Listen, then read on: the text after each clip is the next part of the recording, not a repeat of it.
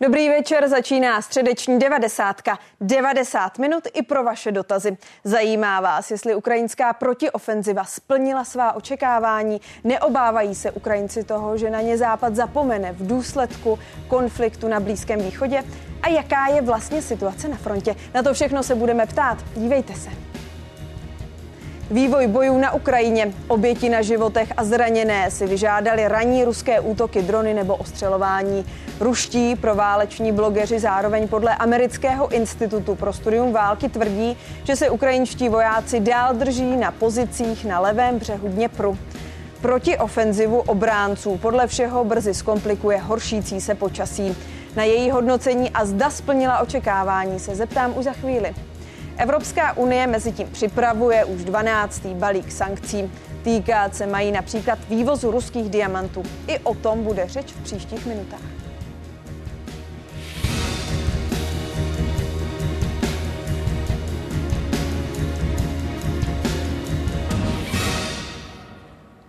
Útoky na ruské námořnictvo v Černém moři podle Volodymyra Zelenského ochromily válečné úsilí Kremlu. Ukrajinský prezident zároveň ocenil dosavadní úspěchy obránců. Reagoval tak mimo jiné na kritiku, že ukrajinská protiofenziva dosahuje jen omezeného úspěchu a postupuje pomalu. Moderní svět je nastaven tak, že si příliš rychle zvyká na úspěch. Když začala totální agrese, mnozí ve světě si nemysleli, že Ukrajina vydrží. Všechny ty obrovské věci, které dokázali lidé a vojáci, jsou teď považovány za samozřejmost. Úspěch Ukrajiny v bitvě o Černé moře je něco, co jednou vejde do dějin, i když se o tom teď tak často nehovoří. Ale bez ohledu na to musíme udělat svůj podíl, bránit svůj stát, ukrajinskou nezávislost, naše životy, kulturu, ukrajinskou svobodu a my ji ochráníme. Je velmi důležité, že díky ukrajinské odvaze je možné fakticky vytlačit ruskou flotilu z východní části Černého moře. Rusko nemůže využít naše moře k šíření své agrese do jiných částí světa, jako to udělalo se Sýrií. Rusko tehdy využilo Černé moře jako svou základnu a později náš Krym jako základnu pro ruské vojenské operace. Teď se ale situace zásadně změnila a pokud ještě víc ochráníme Černé moře, Rusko ztratí možnost ovládnout tuto oblast a rozšířit svůj ničivý vliv do dalších zemí. Čím větší ochranu mají naše pobřeží a naše moře, tím víc je svět chráněn. A právě ukrajinskou protiofenzivu teď zhodnotíme s našimi hosty. Přímo tady ve studiu je Michal Smetana, výzkumný pracovník, pedagog z Institutu mezinárodních studií z Pražského centra pro výzkum míru Fakulty sociálních věd Univerzity Karlovy. Dobrý večer, díky, že jste dorazil. Hezký večer. A na dálku zdravím také Jiřího Šedivého, bývalého náčelníka generálního štábu armády České republiky, armádního generála v záloze. I vám dobrý večer. Dobrý večer déšť, zima, bláto. Kolik času vzhledem k horšícímu se počasí Ukrajincům pro protiofenzivu ještě zbývá? To se dá říct velmi těžko. Samozřejmě počasí může ovlivnit tempo operací. Na druhou stranu celá řada lidí si představuje, že přes zimu to může vést až k tomu, že by se někde linie úplně zastavily. To samozřejmě není, není pravda. My máme už nějaký precedens toho loňského roku, kdy vidíme, že nadále ty bojové operace můžou pokračovat.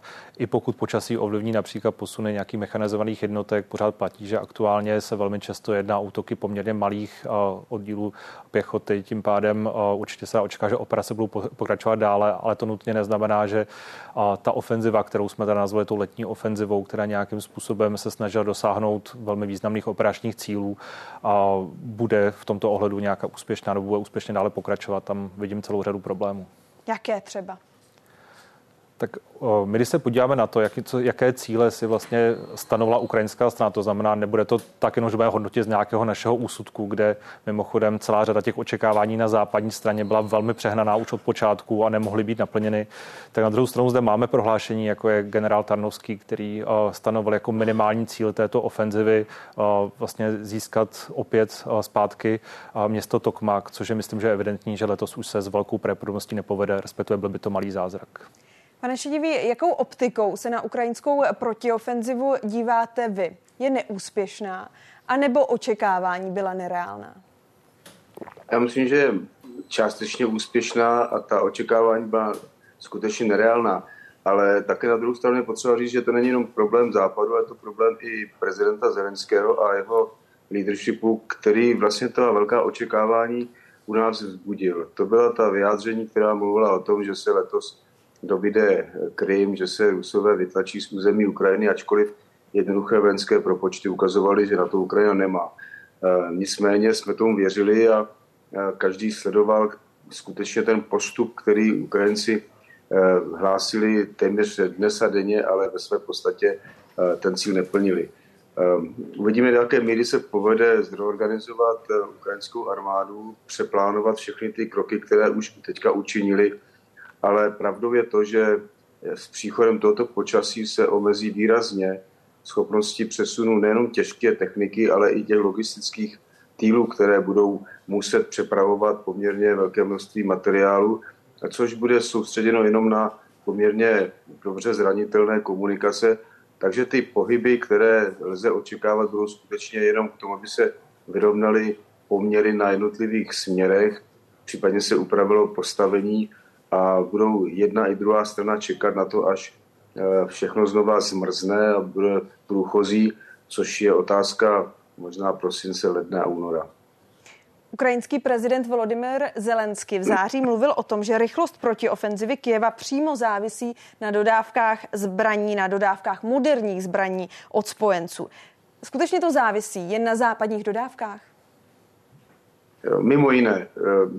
Eh, je potřeba uvést také, že i Ukrajinci mají spoustu problémů, se kterými eh, se setkávají. Ono se u nich, oni o těch problémech u nás moc nemluví, protože to není moderní, ale eh, i Ukrajinci udělali spoustu problémů. Ale skutečně zase, pokud se budeme bavit objektivně o tom málo úspěšné protiofenzivě, má Západ také na tom svůj podíl. To jsou ty nekonečné politické debaty, co vlastně Ukrajinci dostanou, kdy to dostanou a v jakém množství. Teď je to debata kolem eh, na zvukový letadel F-16, která trvala také za skoro rok. Zkrátka naše pomalé politické rozhodování mimo jiné eh, způsobilo to, že Ukrajinci nedostali to, co potřebovali eh, pro svoji úspěšnou protiofenzivu, i když jako voják musím říct, že některá rozhodnutí jsou tak fatálně špatná, že ani například, kdyby dostali F-16 už před půl rokem, tak by stejně Eh, nezajistili ten hlavní cíl, to znamená vytlačit Rusky z vlastního území v tomto roce. A když tedy říkáte, že Ukrajinci podle vás z toho vojenského hlediska udělali spoustu chyb, o kterých se tedy nemluví, tak eh, které za vás jsou tedy ty nejzásadnější?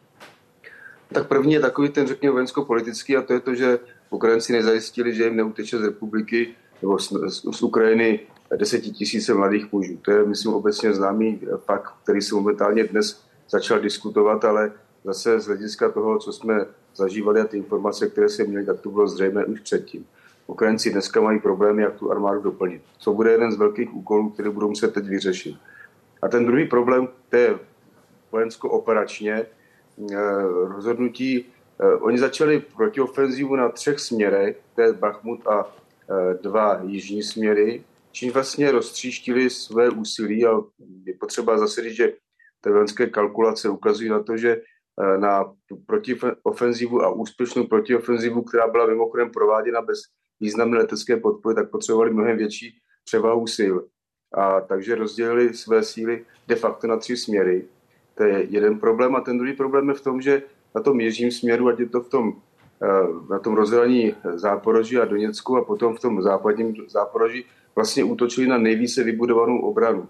Eh, což všichni věděli, všichni věděli, že tam Rusové vybudovali několika liniovou obranu, že ta obrana je skutečně dobře připravena a přesto do ní Ukrajinci vlítli a je vidět, že se přes ty hlavní linie nedostali a Rusové tam v tom případě zastavili. Teďka musí skutečně provést to zásadní přeplánování, ale ztratit tam strašně množství jak vojáků, tak techniky. Pane Smetano, souhlasíte s tím? Doplnil byste něco k problémovým momentům? Já jsem možná v té kritice trochu, trochu opatrnější, protože vždycky je potřeba se bavit, jaké byly alternativy a co bylo možné vědět dopředu, i když samozřejmě nyní na začátku listopadu už můžeme celou tu situaci hodnotit mnohem lépe, než jsme mohli během léta, kdy eh, se celá ta řada kritiky také odehrávala a možná ještě v tu chvíli nebyla celá na místě. Co týče roztříštění těch sil, tak ta velká debata v expertní komunitě se vede právě o město Bachmut, kde možná ta politická váha toho udržení toho města dlouhodoba skutečně byla přeceněná a zda tam skutečně bylo na místě prostě dlouhodobě eh, držet tak, eh, tak velké množství velmi dobře vycvičených jednotek, které bylo možné využít jinde. Říkám, ta debata zdaleka ještě není uzavřená a pravděpodobně se povede ještě dlouho, možná i poměrně dlouho po válce je tam, byla tam celá řada nějakých jako problémů, které se vlastně ukázaly během té ofenzivy, které možná nebyly zmíněny. A například schopnost výcviku a velení poměrně velkých celků a velkých, velkých jednotek, kde, kde Ukrajina skutečně narazila nějaké limity toho, co bylo možné v tak krátké době připravit a s, takovým, s takovými vojáky, které měla k dispozici. To je určitě jeden aspekt. Velmi často se také mluví o, o dodávkách techniky na čištění těch minových polí, které skutečně byly vybudovány na Rusku poměrně velmi, velmi kvalitně a tam je prostě potřeba říci, že ta příprava, ta obraná příprava velmi v tomto ohledu důsledná. Rusko na to mělo hodně času, takže to je samozřejmě taky další aspekt. Ono je toho opravdu hodně. Jelikož 90. je pořád, kde, hrajou roli i divá, kde hrají roli i divácké dotazy, tak prosím, pojďme si pokusit první z nich zodpovědět. Divák Honza se ptá, mě by zajímalo to, jestli se dá odhadnout, komu dřív dojde dech, kdybychom si srovnali současné stavy obou států, Ukrajině nebo Rusku z mého pohledu to strašně samozřejmě záleží i na tom západu. My víme, že Rusko jako, tak, jako stát má samozřejmě větší mobilizační potenciál, ať už se jedná tedy o té lidské síly, nebo uh, co se týče mobilizace vlastního průmyslu, která je schopna samozřejmě ten uh, produkovat mnohem větší například množství tělostřelecké munice, která navíc, jak jsme uh, dnes viděli, viděli nové statistiky, poměrně systematicky doplňovaná od jiných států, jako je Severní Korea. Na druhou stranu je zde průmyslová kapacita celého západu. To znamená, že je to z velké části také politické rozhodnutí, jakým způsobem a jak dlouho dlouho budeme schopni jako Západ a Ukrajinu v tomto ohledu držet. Já bych jenom řekl takovou rychlou poznámku jako na okraj, trochu to více týká, to jsem říkal předtím. Ono, a spousta lidí a spousta diváků má pocit, že když se nějaké dílčí věci, co týče Ukrajiny, kritizují, a, tak je to možná chyba a nějakým způsobem s tím schazuje vlastně celé to ukrajinské úsilí. A já si myslím, že to je jako špatný pohled. Já myslím, že to je vlastně velká síla jako Ukrajiny a Západu, že jsme schopni se na ty věci koukat kriticky, že Ukrajina je schopná se adaptovat, nějakým způsobem se na základě té kritiky také zlepšovat dělat, což mimochodem jako Rusko do této míry nemá a právě samotní ruští vojenští analytici Rusko za toto kritizují. Takže bych to spíše bral jako naši sílu, než jako naší slabinu. Pane Šedivý, teď ale pozornost Západu poutá další konflikt na Blízkém východě. Jak to může ovlivnit dodávky zbraní pro Ukrajinu? Já si nemyslím, že by zásadně ovlivnil tento konflikt, o kterém se bavíme, to znamená eh, v Izraeli eh, dodávky zbraní a těžkých zbraní na Ukrajinu. Bude to mít určitý vliv eh, v tom, že se část té podpory například v munici, raketách a podobně přesune především ze Spojených států amerických na Izrael, ale přece jenom eh, ten, ta intenzita konfliktu, který probíhá momentálně v Gaze, není taková, že by úplně odpoutala eh, tu logistickou podporu od Ukrajiny. Ta bude pokračovat dál a bude podle mě z hlediska zejména těžších zbraní a vybavení pořád pokračovat. Eh, problémem, který tady asi pravděpodobně v současné době bude spíš hrát takovou, řekněme, eh, spíš pocitovou roli, to je to, že se odpoutá pozornost od té rusko, eh, ruské agrese na Ukrajině a bude se momentálně, což je zcela evidentní, více diskutovat a více se budeme dívat na to, co se děje na Středním východě. Bude záležet na to, jak ten konflikt na Středním východě bude dlouho probíhat a do jaké míry se podaří zpátky vrátit pozornost na Ukrajinu s tím, že pochopitelně bude muset Západ pokračovat v tom, jak bude Ukrajinu podporovat.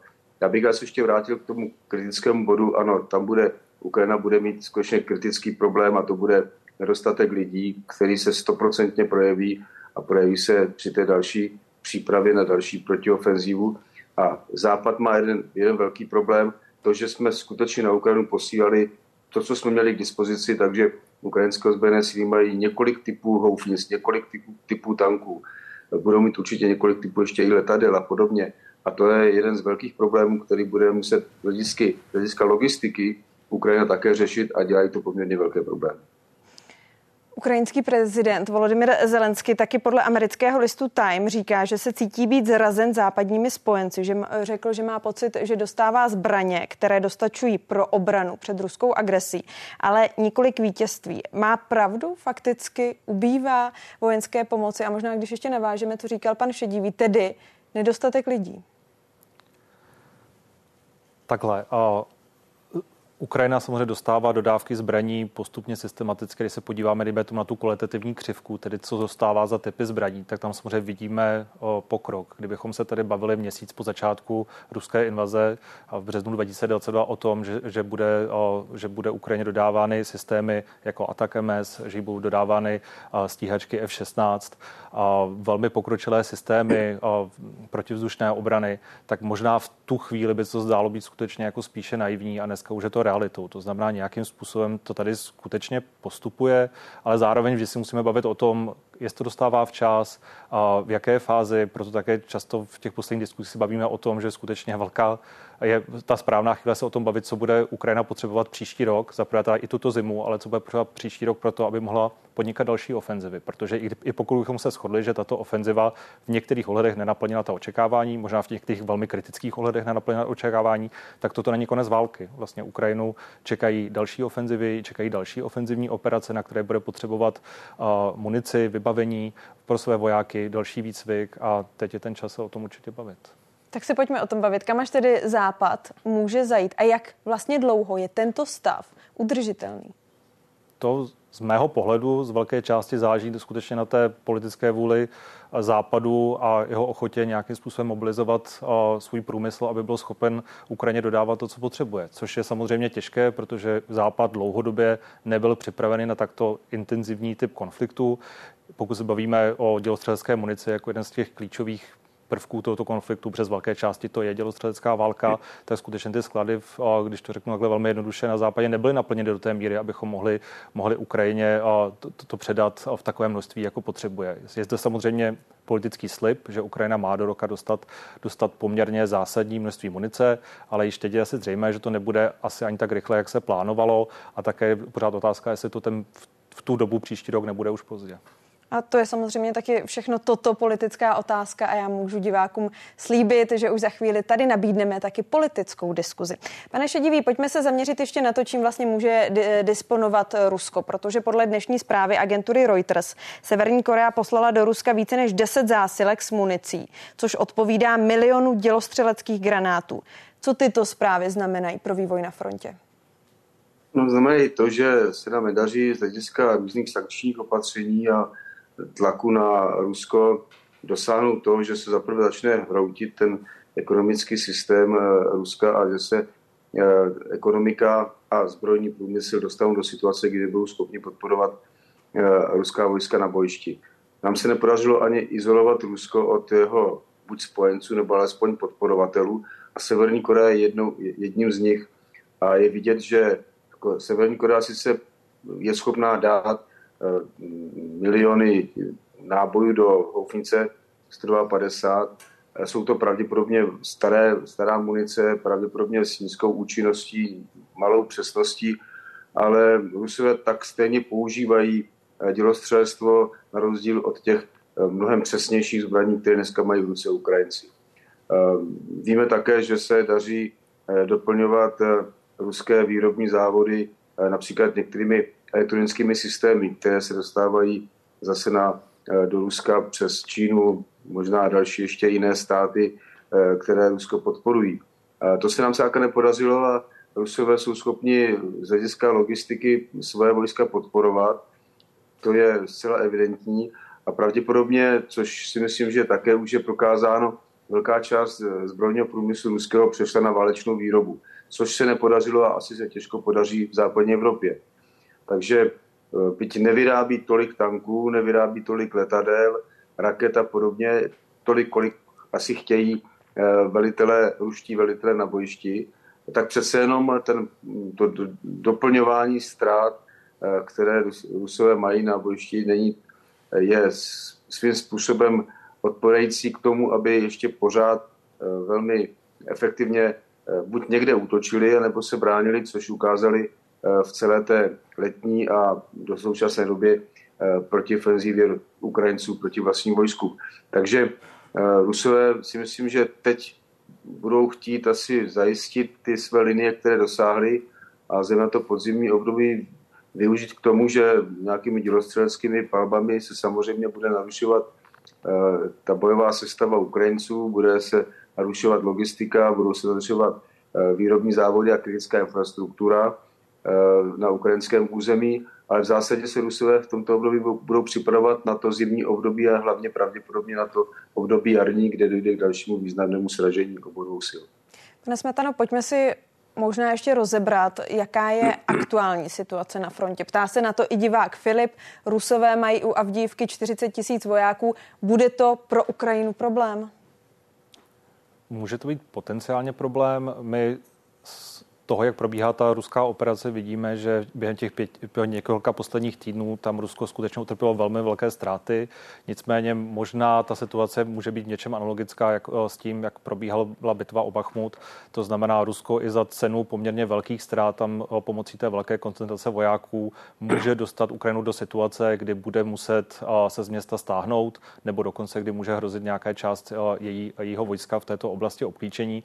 A Vdivka je obecně velmi dobře chráněná oblast oblast vlastně se o, o toto město boje už od roku 2014. To znamená, ten konflikt v této oblasti probíhá mnohem déle a pokud Rusko budovalo své obrané pozice na jihu několik měsíců před tou operací, tak to, to samé dělala Ukrajina. To znamená, ten ruský postup je tam stížen, nicméně to riziko je tam reálné, nedá se v tomto hlu podceňovat. Ukrajinci ho rozhodně nepodceňují, uvědomují si ho velmi dobře. A ještě trochu šířeji s tím, jak se začala tu otázku, bych doporučil divákům si přečíst vlastně nový esej generála Zalužného, který uh, nějakým způsobem zaprvé komentuje, jak se z jeho pohledu vlastně mění charakter té války aktuálně v kontextu té, dejme tomu, vyhasínající ukrajinské ofenzivy na jihu a také, co Ukrajina potřebuje, kde celá řada velmi zajímavé diskuze o tom, o právě o prostředcích elektronického boje. Můžete nám to pokusit se alespoň v krátkosti tedy zprostředkovat, eh, jak se právě mění ty boje? Z pohledu generála Zalužného, což je asi v tomto ohledu co na ukrajinské straně ta největší autorita, co k tomu uh, má co říci v tom veřejném prostoru, tak se určitě dostáváme do mnohem do rizika mnohem více vlastně pozičních bojů. Velmi explicitně nám zaznívá, a to, to souvisí právě s tou ofenzivou, že se určitě nedá v brzké době čekat nějaký zásadní průlom, který by nějakým způsobem změnil tu strategickou situaci, což je z pohledu asi většiny analytiků velmi jako pravdivá úvaha, i když to velmi bolí slyšet. A, a zároveň je tam poměrně zajímavá diskuze právě na, nejenom o munici a protizdušních systémech, ale i o těch technických prostředcích nebo modernějších technologiích, které Ukrajina potřebuje, které se týkají například schopnosti vlastně cílit na ruské dělostřelectvo, kdy pokud Ukrajina není schopná vlastně dohnat v té kvantitě Rusko, tak musí být schopná ještě dále vylepšit své schopnosti, aby cílila na ruské dělostřelectvo a byla ho schopná lépe zneškodňovat, kde ty technologie skutečně můžou pomoct. Je tam velká diskuze o už jsem zmiňoval prostředky elektronického boje, rušičky, snaha se nějak adaptovat na velké množství dronů, které Rusko používá a celá řada dalších aspektů. Je tam poměrně dobře diskutováno i vlastně otázka té vzdušné nadvlády, kdy možná se to trochu fetišizuje vlastně jako v médiích, ta, jenom ta, ta diskuze často smrskává prostě na F-16, jako by byla zázračná kulka, nicméně je to spíše jako jeden aspekt toho, co Ukrajina potřebuje a vlastně je to spíše pohled na budování jako širších kapacit, které může mít Ukrajina k dispozici pro nějaký velmi dlouhý konflikt, na, které, na který bez zesporu Rusko se připravuje a spoléhá na to, že ten konflikt může být dlouhý a že vlastně ta výhoda Ruska využít toho svého mobilizačního potenciálu nakonec vlastně udupe Ukrajinu a unaví Západ tak, že nebude schopený podporovat. Pánové, děkuji vám oběma za podnětnou diskuzi. Michal Smetana a Jiří Šedivý. Naschledanou. Děkuji za pozvání. Naschledanou. Rusko podle ukrajinského ministra vnitra bombardovalo za posledních 24 hodin 118 měst a vesnic. Vůbec nejvíc od začátku roku. Nálety mimo jiné zasáhly rafinerii v Kremenčuku v centrální části. Častým cílem ostřelování jsou i obce u hranic s Ruskem. Nelehká cesta k odlehlé vesnici u ruských hranic. Kvůli zničenému mostu bylo kdysi okupované území v Charkovské oblasti odříznuté od zbytku Ukrajiny. Tvrdý postup ruských jednotek už připomínají jen zničené vesnice. Obyvatelé obce Vilča mají za sebou dvě tragédie. Místo vzniklo jako útočiště po havárii jaderné elektrárny Černobyl. I hned na počátku invaze vesnici ovládly ruské síly, které se stáhly až po půl roce. Povodli se jak Chovali se jako, jako prasata. Rabovali domy, dělali, co se jim zachtělo. Грабували будинки, що хотіли, те робили. Vilča žije v neustálém nebezpečí necelých pět kilometrů od ruských hranic. Síly Moskvy vesnici pravidelně ostřelují a zdejší obyvatelé si museli zvyknout na pravidelné přelety průzkumných dronů. V neustálém ohrožení tu žije 26 dětí. Vůbec poprvé za nimi přijeli humanitární pracovníci, aby jim pomohli se odpoutat od bolestné minulosti. Zahnat temné vzpomínky jim má pomoci arteterapie. Дитина починає малювати на третій малюнок, на четвертий малюнок. А до цього малюю її я або прошу її хоч якось трішечки допомогти. Дітки дуже травмовані. Všem chybí kontakt s okolním světem. Místní škola je zavřená. Většina zdejších učitelů uprchla do bezpečnějších regionů a žáci jsou odkázáni na distanční výuku.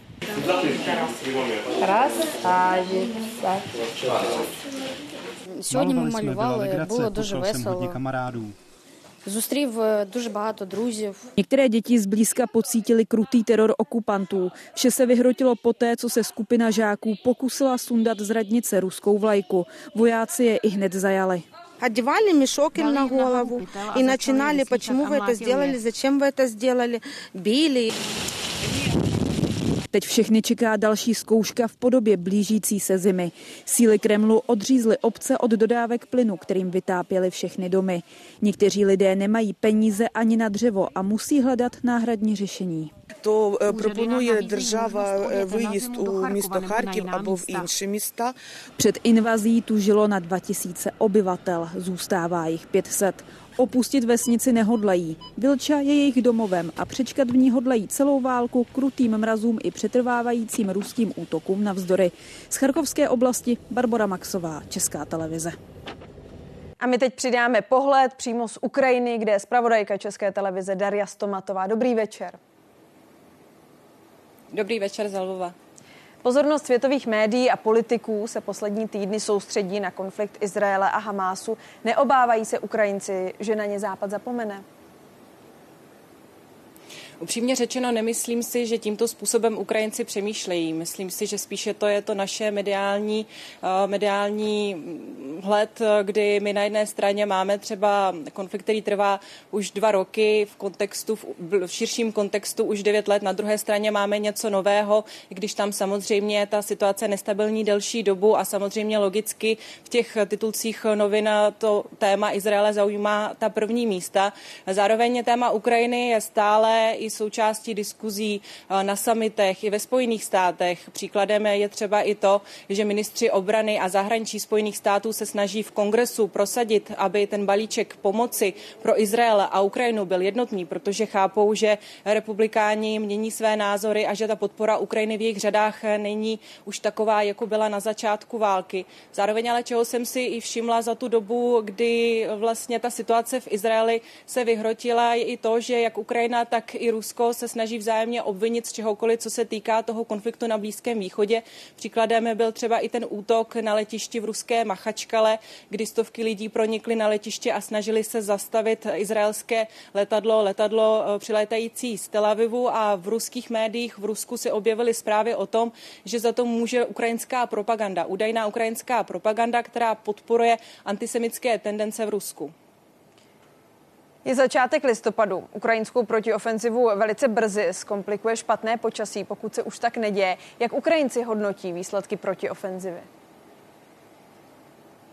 Je tu určitě jakási frustrace, protože ten konflikt probíhá dlouho a ta poslední protiofenziva byla před rokem v listopadu. Zároveň ty linie se příliš nemění. My vidíme, jak Ukrajinci stále tlačí ve směru na Melitopol, zároveň se snaží proniknout i na levý břeh Dněpru a snaží se zajistit své pozice a dále pokračovat na křídlech u Bachmutu. Na druhou stranu Rusové zase teď masivně útočí na Avdívku, útočí i ve směrech na Kupjansk, snaží se přijít i do útoku u Bachmutu a podobně. Takže ta situace se příliš nemění a fra, ta frustrace tam je a samozřejmě tomu přispívá i fakt, že se blíží zima, že se blíží zimní topná sezóna a jak jsme ji slyšeli, tak Rusové už začali útočit právě na tu kritickou infrastrukturu. Jaká je teď aktuální pozice Volodymyra Zelenského? Je stále tak neochvějná? Myslím si, že to bude podobné jako v každé jiné zemi, kdy někteří ho podporují, jiní ho zase kritizují. Kritizují ho třeba konkrétně za to, že podle jejich názoru využívá válku k tomu, aby si na vlivné pozice dosadil vlastní lidi, ale je to, jak jsem říkala, podobné jako v jiných zemích, akorát s tím zásadním rozdílem, že tady probíhá válka.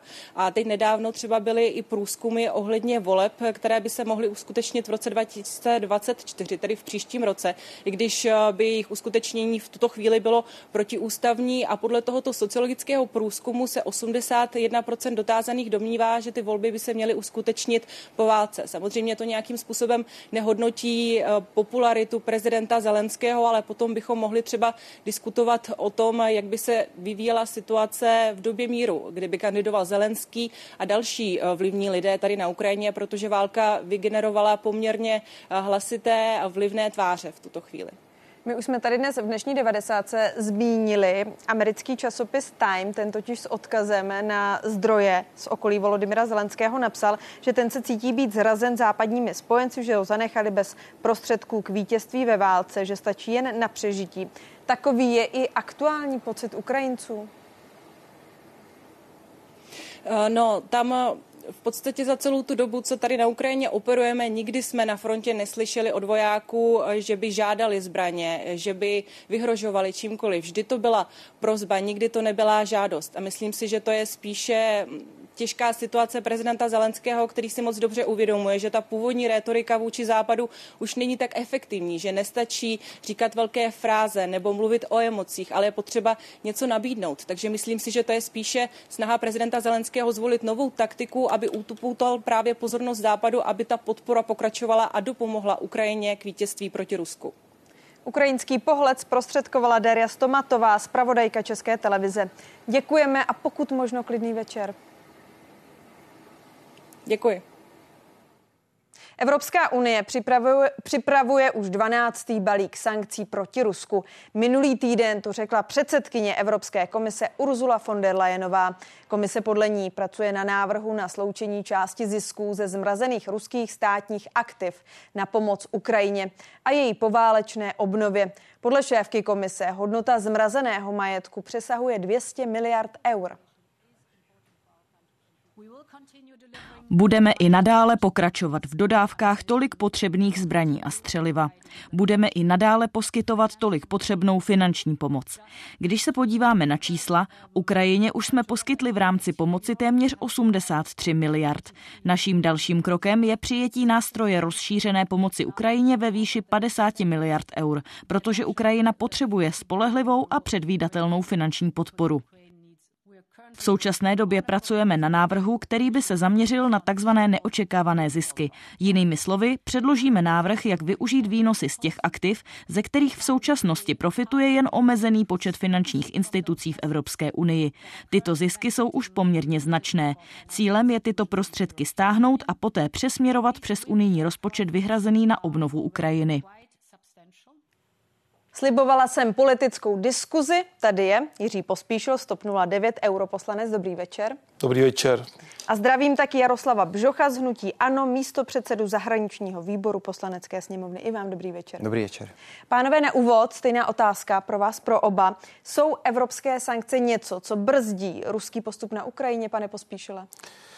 Určitě ano a samozřejmě můžeme vést debatu, jak výrazně a kde je možné, eh, aby ty sankce fungovaly lépe.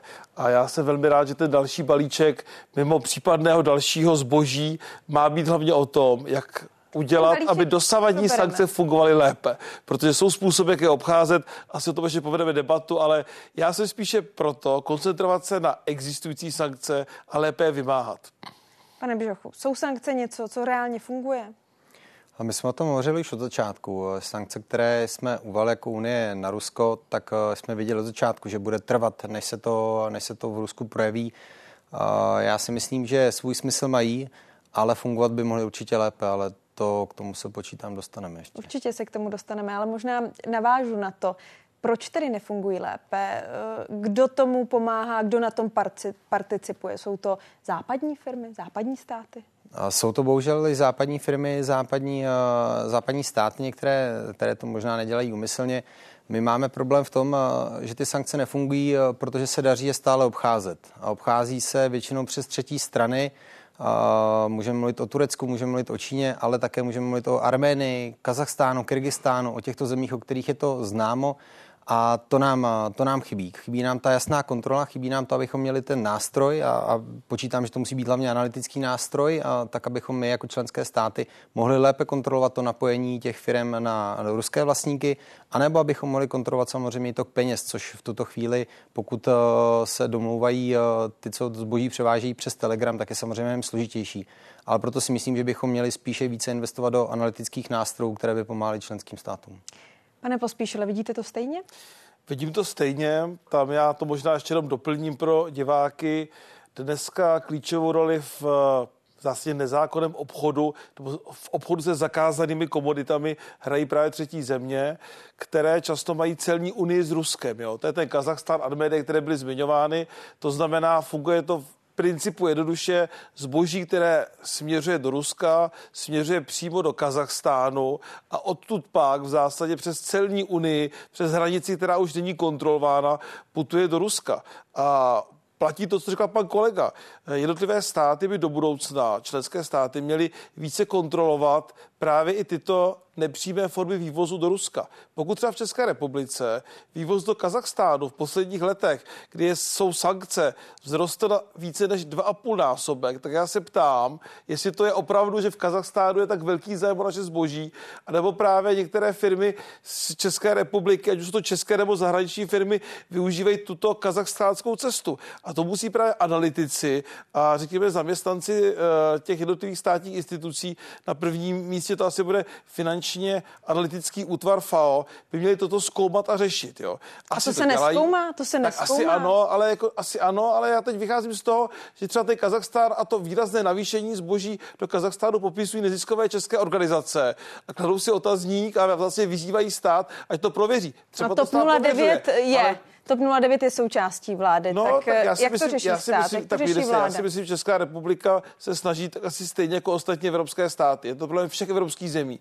My se příliš zaměřujeme, podle mě, opakuji, na to, jak vypadají ty seznamy, co všechno na seznamy dáme a trošku méně zaměřujeme na to, kudy to zboží uniká. Víte, v dnešní globální ekonomice jakákoliv sankce je vždycky obtížně vymátelná a není o to jenom ji vymyslet, ale pak ji kontrolovat, jak je dodržována. A nastává doba, kdy opravdu pojďme řešit, jak už ten balík sankcí, který je z velké části dostatečný, pár věcí se tam přidá, typu diamanty ještě například, jo. Ale jak ho lépe kontrolovat a řešit právě, a to říká pan kolega, vidím to stejně, nejčastěji obchod přes třetí země. A pak jsou to veřejné zakázky. Těch kaus je několik typů. Já považuji ten obchod přes třetí země za největší problém a potom to, co se těžko bude řešit, a to jsou veřejné zakázky, veřejné peníze, které získávají ruské firmy nebo firmy, které koncového vlastníka mají v Rusku, ať by to neměli. To se Evropské unii, řekněme si otevřeně, také nedaří příliš řešit. Pane Bžochu, 12. balík sankcí by se měl zaměřit na zisky z vývozu diamantů. Jak tohle konkrétně a jak moc podle vás může zasáhnout Rusko? Zasáhnout to nějakým stylem může, ale pořád se vracíme na ten začátek. My bychom se měli soustředit na to, abychom ty sankce vůbec byli schopni vymáhat. My můžeme na sankční seznam přidat další další osoby, je to samozřejmě v pořádku. Můžeme se bavit i o firmách, podnicích, o dalších subjektech, ale pokud skončíme u toho, že máme 12, 13, 14 balíků sankcí a nejsme schopni je vymáhat u nás, tak to ničemu nepomůže. Takže je to samozřejmě správně, když dále postupujeme a hledáme ty způsoby, nebo například jak využít zabavený majetek a podobně, to je samozřejmě správný směr. Ale pokud my jako Evropská unie ne, neuděláme, nebudeme mít instituci, která bude pomáhat členským státům, máme několik agentur, pomá, které pomáhají v různých odvětvích, které budou pomáhat členským státům právě s, tím analytickým, s tou analytickou prací, tak, eh, tak se nepohneme. A už tady byl změněný uh, náš FAU, uh, ano, je to jejich práce, měla by to být jejich práce, ale není to žádným tajemstvím, že ten úřad na to nemá ani peníze, ani lidi. A to je další věc, kterou by mohla zaštítit Evropská unie. A to si myslím, že by byl ten krok tím správným směrem. Tak Předpokládám, že souhlasíte, pokud Já myslím, jste... že ta, ta debata, která bude probíhat právě mezi ministry a pak pravděpodobně mezi hlavami států, bude o tom, jak posílit eh, analytické, vy jste to říkal, analytické, analytická pracoviště v jednotlivých členských státech.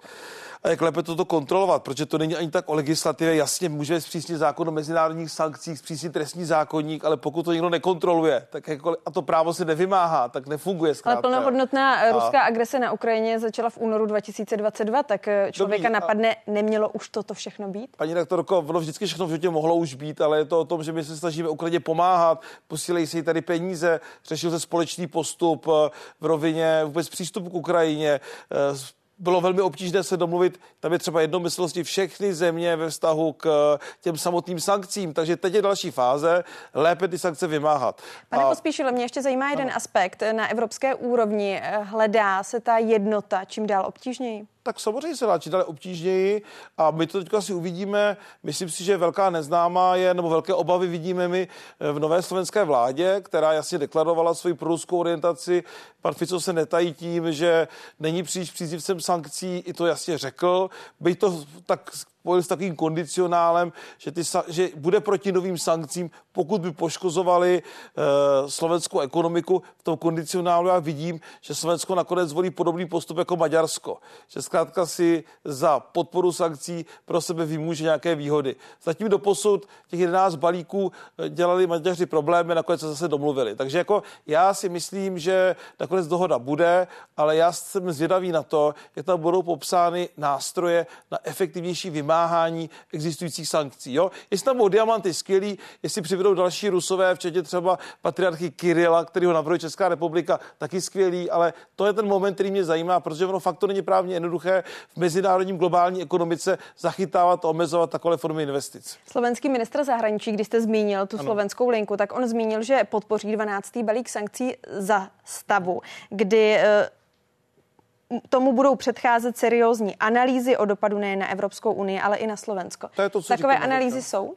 tak to si ty Slováci asi budou muset udělat. Já, ta se, v, tom mezinárod, v mezinárodní mluvě já to vidím tak, že Slovensko bude asi ochotno nakonec ten balík podpořit, ale bude to s podmínkama. To, že říkají, ano, máme tady ty podmínky, Analýza unese všechno. Já si osobně myslím, že Slováci budou chtít eh, s ostatními členy barterovat. Uvidíme, z jakých podmínek případně nakonec ten balík podpoří. Bude to podobná debata jako s Maďarskem, kdy v zásadě ta debata se protáhne o 3-4 týdny, udělají si dvě, tři kolečka navíc. Je to nechci bagatelizovat a nakonec asi po určitých ústupcích vůči uh, Slovensku zde bude dohoda. Tohle je daň za to, že máme v Evropě možnost, aby u takovýchto klíčových rozhodování kterákoliv země to mohla zablokovat. Máme princip jednomyslnosti. A toho prosím já obhajuji, jo, a nejsem proti němu, ale v tomto případě některé věci hol trvají trošku delší dobu, než kdyby většina zemí mohla přehlasovat menšinu, ale to já nechci, protože by to mohlo být že, v rozporu s našimi zájmy a tak dále.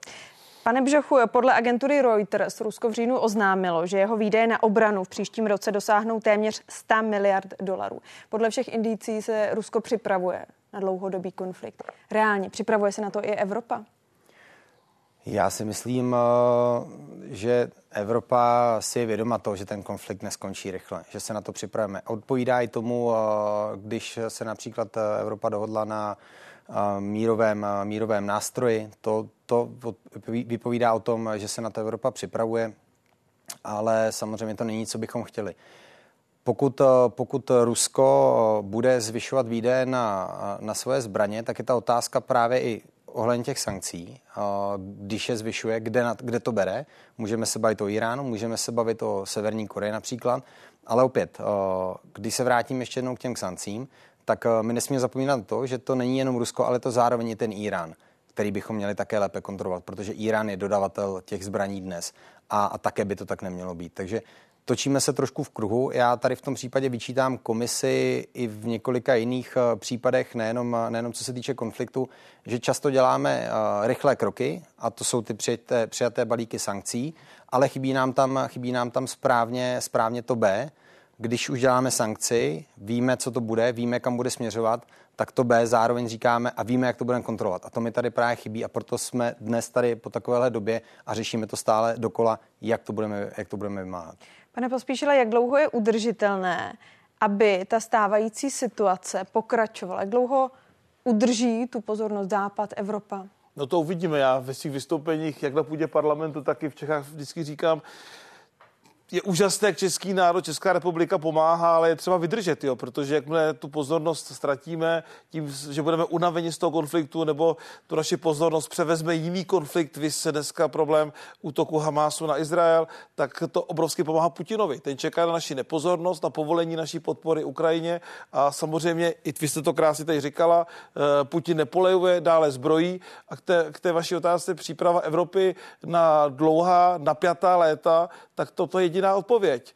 Vím, že se možná divákům nebude líbit, ale odpověď na napjatá léta hrozby z Ruska jsou peníze, peníze a peníze na vlastní obranu a vlastní bezpečnost. A v této situaci já musím pochválit českou vládu, že přes problémy eh, s veřejnými financí, s velkým schodkem, napjatým rozpočtem, tak se vláda snaží a má to v tom rozpočtu dát 2% na naši obranu, protože všichni se dneska vidí, válka na Ukrajině, konflikt na Blízkém východě, který nedej bože se může rozrůst, že by bylo hazardem říci, že ty Česká republika nemá dávat peníze na obranu. Ať už je to nákup nových leteckých strojů, eh, vzdušných strojů, anebo řekněme další techniky.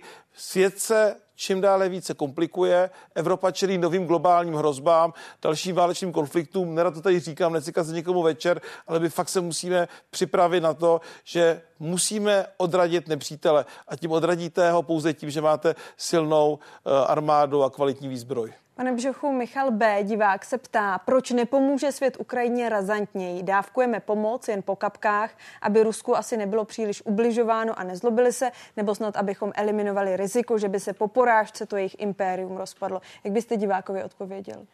No já si rozhodně nemyslím, eh, že tu pomoc eh, dávkujeme po kapkách, nebo že to děláme kvůli tomu, aby se Rusko nezlobilo.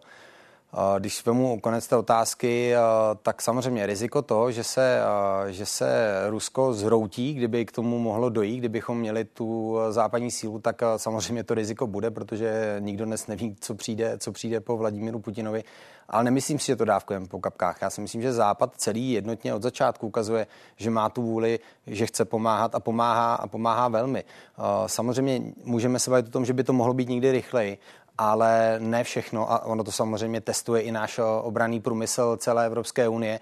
Ne vždy, vždy to je tak rychle, takže já tady s tím nesouhlasím. Razantněji pomoc, také otázka, když budeme pomáhat výzbrojí, tak ty vojáci se na to musí cvičit. Takže není to tak jednoduché, ale v tomto případě já si myslím, že pomáme dostatečně.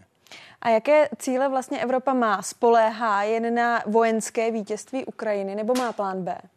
Tak eh, nemůžete být plán B, když nevíte, kam ten konflikt se může posunout. Ale já jsem strašně rád, že v Evropě převládá jasný názor, že ta válka má skončit poražením agresora. Takový ty chcimírové, kteří tady falešně vytvářejí dojem, že je nutné s Ruskem jednat, když Rusko nechce jednat a dál agresivně útočí, tak uh, takových je naštěstí v Evropě dneska uh, menšina a uh, nejsou jaksi majoritně zastoupeni v žádné členské zemi. Nepodílí se výrazně na vládě, jsou to většinou populistické, extrémnější strany, které jsou naštěstí v opozici. Vy u nás třeba SPD. Takže ta snaha Evropy pomáhat Ukrajině zatím je, vašemu divákovi, já bych si tak rád představil větší pomoci Ukrajině, ale jako politický realista vidím, že v rámci možností a dohody 27 států je ta pomoc zatím stále ještě větší, než jsem přiznám se s jistou mírou skepse v minulosti čekal. Takže kdyby se to udrželo, ta pomoc pokračovala v podobě, jaké to je, tak já bych to považoval za dobrou zprávu. Já Na druhou stranu, my jsme tady unavy. před vámi měli no. analytiky, kteří no. říkali, že žádný zásadní průlom se v této chvíli nedá čekat. No tak to je realita, ale co, co, co, co na to říci? To znamená, máme přestat pomáhat, aby tak co Rusko teď můžete z politického eh, hlediska dělat proto, aby došlo k nějakému posunu? tak to asi není jako rozhodnutí e, západních zemí. My musíme podporovat Ukrajinu, aby tu válku jednou vyhrála a dělat maximum pro to, aby teda měla zbraně, peníze, případně pomáhat jí logisticky. Ale to samotný, ten boj, musí vybojovat ukrajinská armáda. Jiná země mimo Rusko a Ukrajinu nechce a logicky nemůže do válečného konfliktu vstoupit. Pokud by ní vstoupila nějaká členská země na to, byla by to třetí světová válka. Ale to ukrajinský prezident Volodymyr Zelenský ano. říká, že se cítí být zrazen, nebo respektive jeho zdroje, citoval americký list Time, že se cítí být zrazen západními spojenci, kteří mu dodávají zbraně tak, aby se mohl bránit ruské agresi, nikoli aby mohl zvítězit. Podívejte, to si musíme říct, kde konkrétně, co ještě třeba chtěl a snad ty členské státy měli ty zbraně, dneska jsou sklady v Evropě prázdné, většina vojenské techniky se poslala na Ukrajinu a tak dále. Je otázka, jestli to otázka peněz nebo vojenské techniky další. Já fakt jako rozumím tomu, co říká ukrajinský prezident, rozumím jeho emoci a na druhou stranu ta Evropa a západní se pořád balancuje na hraně, abychom nevstoupili sami opravdu do války s Ruskem a nebyla to třetí světová válka. Můžeme určitě pomáhat více, ale tohle je výsledek kompromisu. Jsou tady politické strany v Evropě, které by chtěli pomáhat výrazně méně. Jsou tady země typu Španělsko, Jižní Evropa, které, které nevnímají tu válku jako jejich válku. Promiňte, Ukrajina zajímá mnohem méně než nás, protože byli součástí sovětské sféry vlivu a Ukrajina byla kdysi naším sousedem, když jsme byli Československém a Sovětský svaz byl naším sousedem. A tyhle země zatím držíte na jednotnou linii, i když to pro ně není tak atraktivně důležité, jsou pro ně důležitější spory na jihu, otázky sucha v Africe, migrace ze severní Afriky, to jsou jejich témata, která je trápí. Jo. Takže jako my musíme tohleto udržet, pokud to někde jde pomoci Ukrajině co nejvíce, já to vždycky podporu a, a to, to udržení podle vás no. tedy bude stačit? No, jako, já, já jako bych rád, kdybyste přijali více, ale nevidím pro to politický prostor jako realista. Nevidím teď v Evropě, že by tam byla nějaká reálná politická síla v Evropě. Která Proto jsem se ptala, jestli Evropa ne, má nějaký plán B. Evropa je připravena teď podporovat Ukrajinu, promiňte, na té úrovni, jako je podporovaná, aby Ukrajina tu válku vyhrála. Ale není tam dneska politické hnutí, které by řeklo, dáme dvojnásobnou částku, když ještě dáme v tuto chvilku. My, ten konflikt samozřejmě už trvá dlouho, ochabuje i ta, i ta vůle pomáhat u některých lidí, což, což je logické. Uh, mě to tady netěší osobně, ale my se musíme opravdu bavit o tom, i přesto, že pan Pospíšil říkal, že my nevíme, kam se bude bídat ten konflikt, to je správně, ale měli bychom mít i, i plány B, protože se může dost dobře stát, že budou muset nastoupit diplomati jednoho dne a, a měli by nastoupit diplomati. Proto si myslím, že je správné mít i naše zastoupení v Rusku, protože ty, ty jsou ty chladnější hlavy oproti politickým, které jsou většinou a, ty horké hlavy, které se často hůře domlouvají. Ty by měly nastupovat a musíme se bavit o scénářích, které je možné. Protože my se bavíme o tom, že Ukrajina má vyhrát. Ukrajina by měla vyhrát, já s tím souhlasím, ale musíme si taky říct, co bude ta výhra.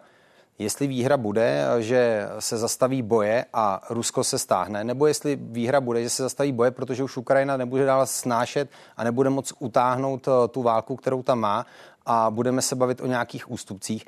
Záleží to samozřejmě na Ukrajině v tuto chvíli, ale my budeme muset eh, si toto říct a říct si upřímně, jako jaké jsou další plány, co můžeme všechno čekat. Kdybychom se podívali zpět například na korejský konflikt, tak eh, tam se velmi dlouho například jenom to příměří vyjednávalo a dnes jsou stále v tom stavu, v jakém jsou. Je tam nějaké příměří. A otázka je, byla by tohle výhra? Já to nedokážu rozsoudit. Spíš říkám eh, ty možnosti, které jsou, ale my si to budeme muset říct, protože ten konflikt čím déle bude trvat, tím to samozřejmě bude horší jak pro Ukrajinu, tak ale i pro Evropu. Říká Jaroslav Bžoch z Hnutí Ano. A byl tady taky Jiří Pospíšil 109. Díky za diskuzi. Děkuji za pozvání. Hezký večer. Díky, hezký večer. Podle zdroje blízkého Kremlu by Vladimir Putin mohl ještě tento týden oznámit svou další kandidaturu na prezidenta. Oficiálně to zatím jeho mluvčí nepotvrdil. Novou hlavu státu budou Rusové vybírat příští rok v březnu. Ucházet se znovu o nejvyšší post Putinovi umožnila změna ústavy potvrzená referendem.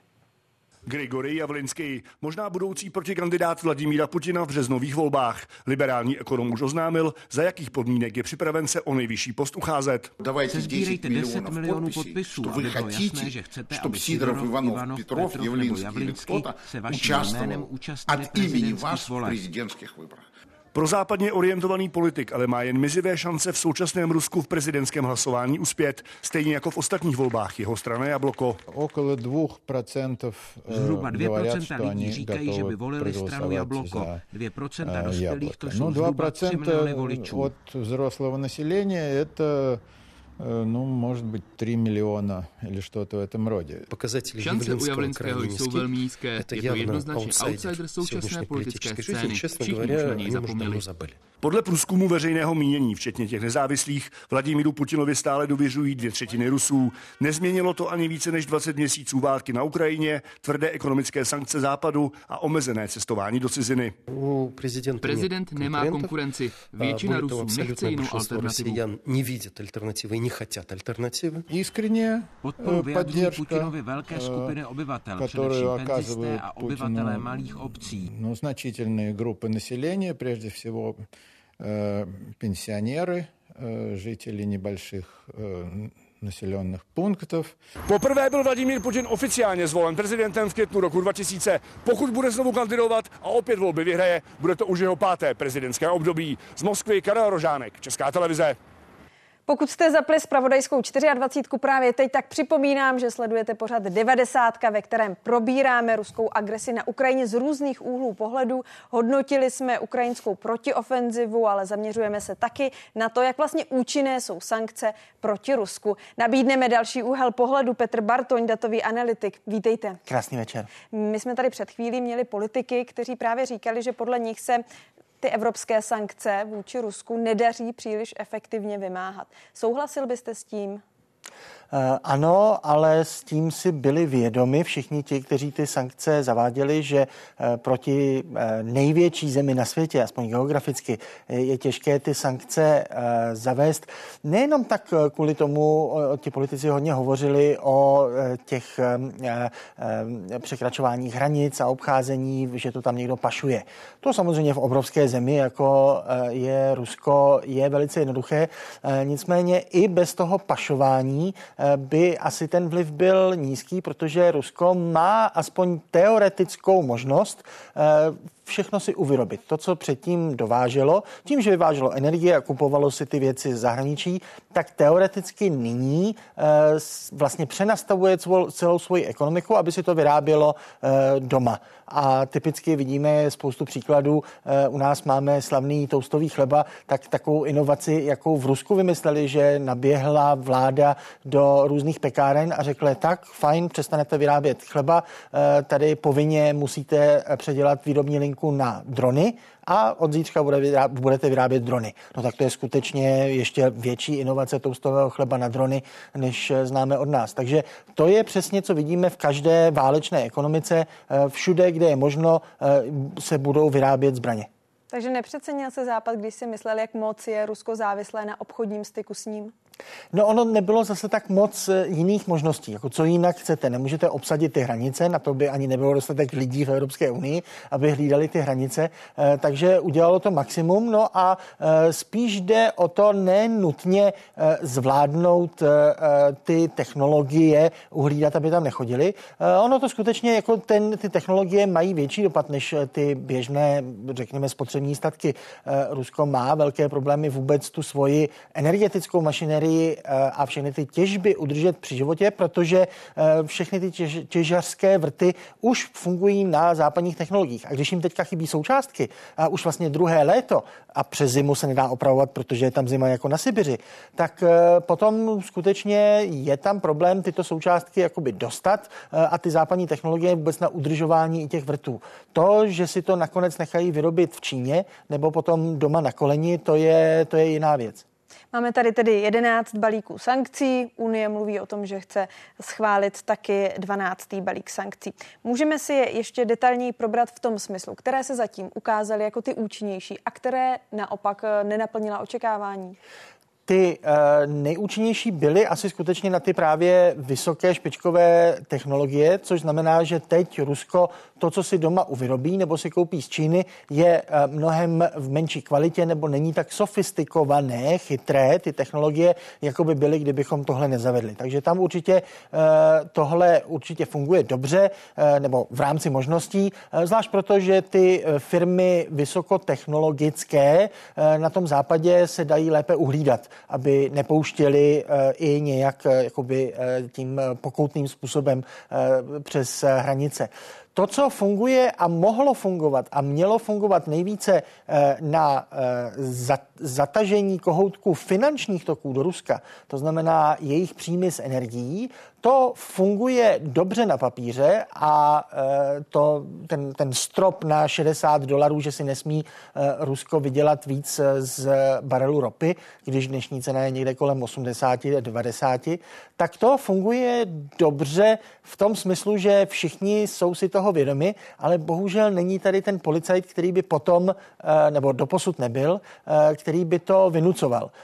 Takže tam bohužel je trošku asi největší chyba toho západu, že tohle samotné dostatečně nevynucuje. Teď se obrací karta a, a Amerika vyhlásila, teď je to týden, dva, že konečně začne skutečně si došlapovávat na ty třeba i se západem spojené firmy, které umožňují transport eh, těch, eh, toho, těch barelů ropy, které se potom prodávají za vyšší cenu než 60. A je signifikantní, že eh, i ten rozpočet na příští rok v tom oficiálních propočtech, kolik bude mít příjmů, protože ruský státní rozpočet pořád má třetinu svých příjmů z, právě z energií, tak počítá nikoli s cenou v těch výpočtech, kolik přijde do toho rozpočtu, nikoli 60, ale 70 což je signifikantní, protože sám ruský rozpočet tím v podstatě se vysmívá západu a říká, fajn, eh, vaše šedesátka nic neznamená, protože my počítáme, pořád musíme prodávat se slevou, když je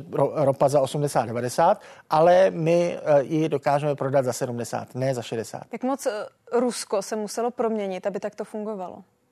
Eh, no, eh, tak co se týče, eh, takhle, ty, ty fabriky nevybudujete okamžitě, co, to, co potřebují teďka vyrábět, to, co už nemůžou dovážet, proto musí chodit do těch pekáren a tam to začít vyrábět. To znamená, na té nízké úrovni těch jednotlivých firm, které mají dodávat v podstatě řízenou ekonomiku, plánovanou ekonomiku, i zbytky tržních nějakých vztahů, které tam byly, už padly eh, a vzali za své. Ehm, takže z tohohle pohledu, že je to stále více řízenější ekonomika z toho centra, se to proměnilo hodně a zejména do budoucnosti to bude znamenat, že eh, bude nutně tato e, válečná výroba vytěsňovat právě ty pekárny a ten, e, ten chleba. To znamená, pro ten prostý lid bude zase o něco méně prostředků nebo výroby těch věcí, co chtějí lidé. A jak se to bude řešit? No, bude to znamenat zase jenom vyšší inflaci, protože a... když mají méně, méně zboží a mají pořád na to ty peníze, no tak nutně porostou ceny. Tato válečná ekonomika země, jak dlouho je vlastně udržitelná? Hmm, bohužel dlouho. Eh, pokud eh, vaší prioritou je eh, uzbranit se a takové to ruské je nás mnoho a často si ti lidi bohužel i připadají, že vlastně čím hůř oni se mají, tak tím je to aspoň do nějaké míry lépe, že se jakoby spojují v tom národoveckém boji, protože tam neexistují žádná nezávislá média jako česká televize, eh, tam je všechno v podstatě státní propaganda, eh, je to jako skutečně Orwell popisoval v románu 1984, no tak potom bohužel, a tohle je efekt každé země ve válce, že právě se nyní sjednotí a vydrží i tu újmu, to, že nebudou mít tolik jídla a ostatních běžných věcí pro spotřebu, jenom když jakoby na oltář vlasti přinesou to zbrojení. Takže tohle bohužel právě skrze i tu propagandu se dá udržet dlouho. Ale ta spotřebitelská poptávka tam zkrátka stále je. Většina západních nebo velká část západních firm ze země odešla. Jak tohle se daří eh, nahrazovat?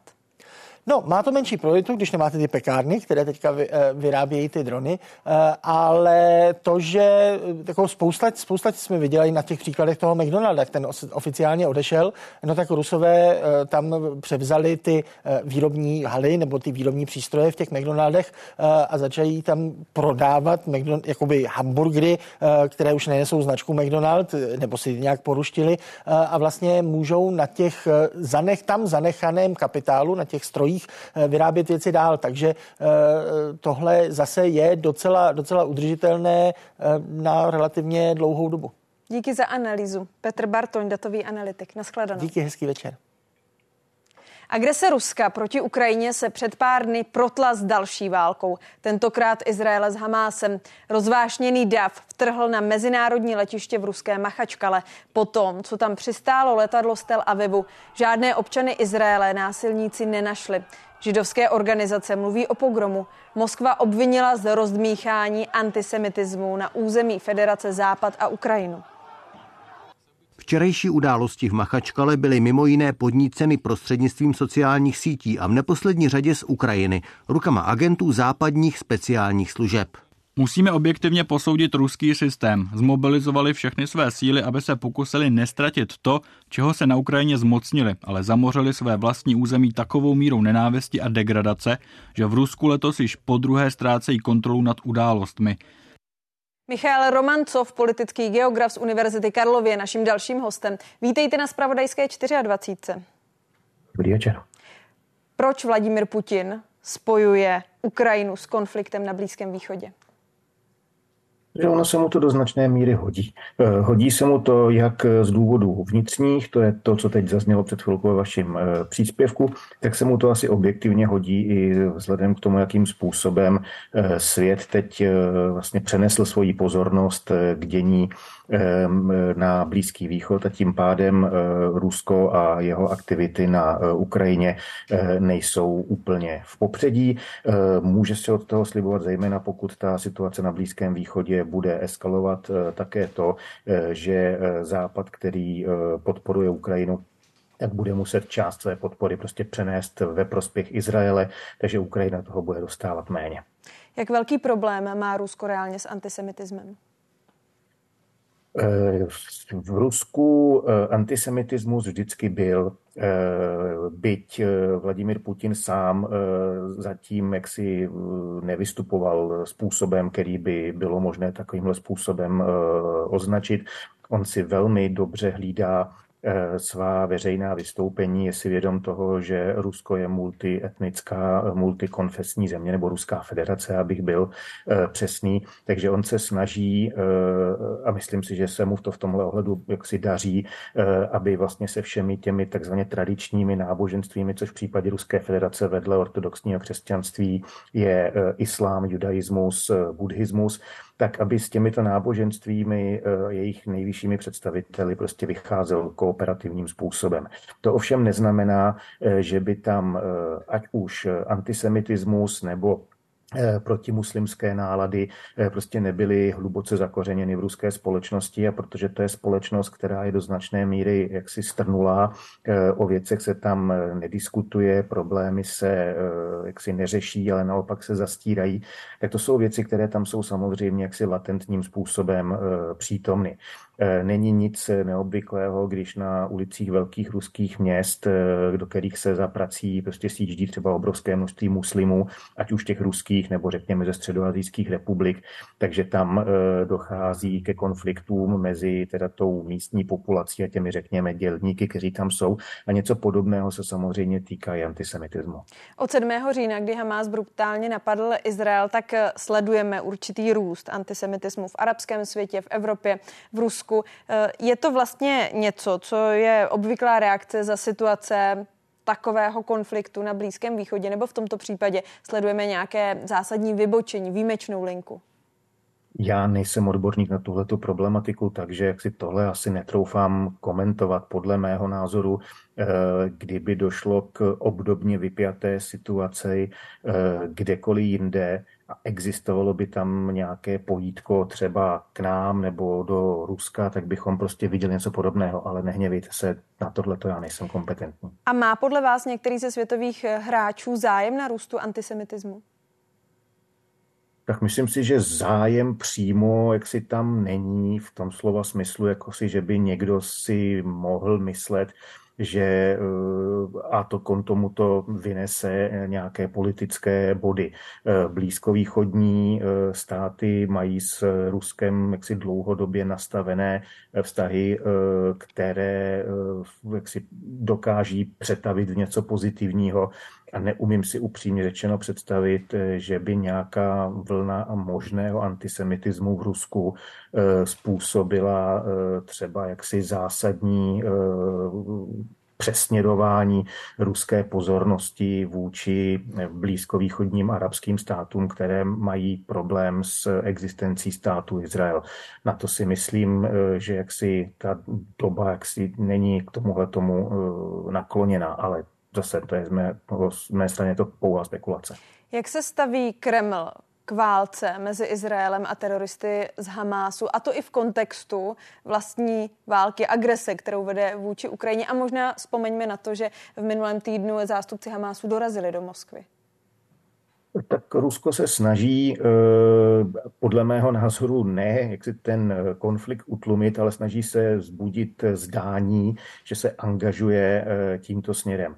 Eh, to Rusku umožňuje rozehrát roli, která, kterou potom prostě přeberou třeba média, že Moskva je pořád jedno z těch důležitých světových center, kde se o něčem podstatném rozhoduje, tak jako to bývalo v dobách Sovětského svazu.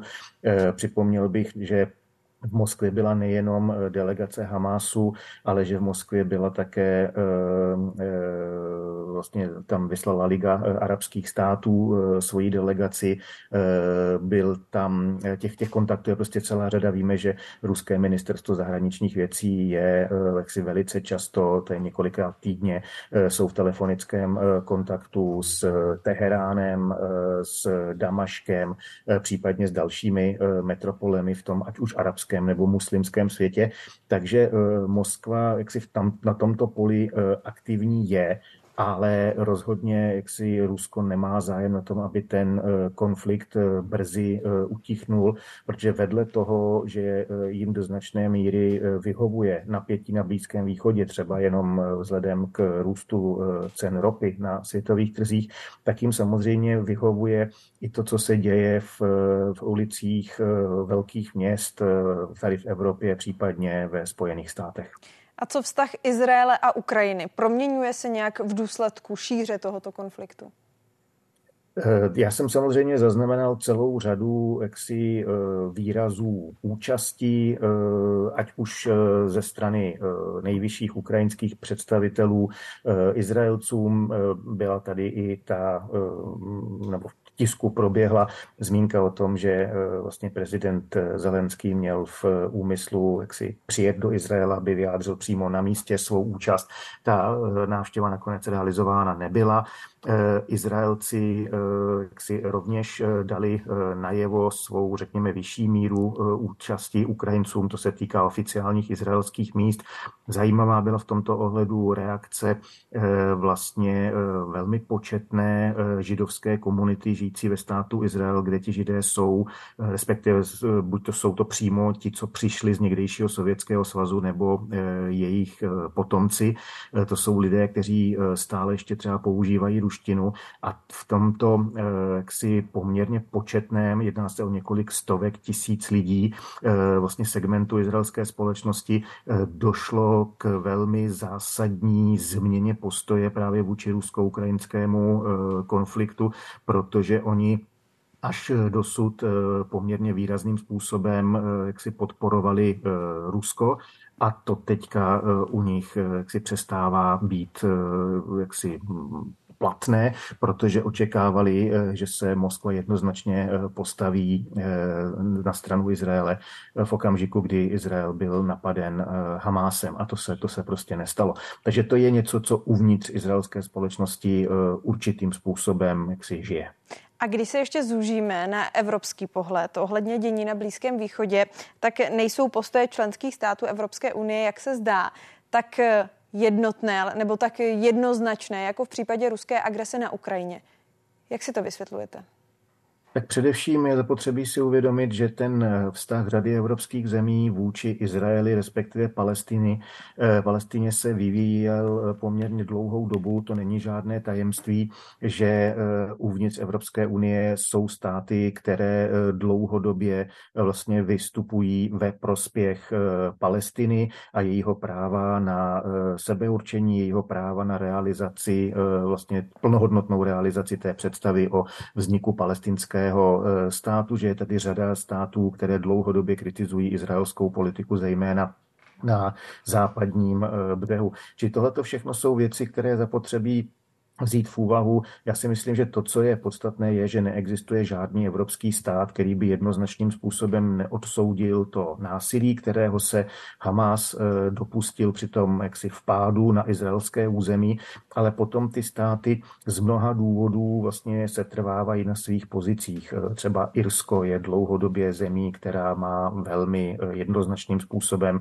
řekněme, pro palestinské názory pro palestinskou rétoriku. A to je prostě jedna z těch nesčetných, řekněme, jedno z těch nesčetných témat, ve kterých Evropská unie je a dokud nedojde k vytvoření skutečně jednotné zahraniční a bezpečnostní Rozumím. politiky, tak nadále bude vysoce heterogenní. Michal Romancov, politický geograf. Děkuji za rozhovor. Já děkuji za pozvání, hezký večer. A to už byl poslední host dnešní devadesátky, ale další díl připravujeme samozřejmě taky zítra. Dívejte se, hezký večer.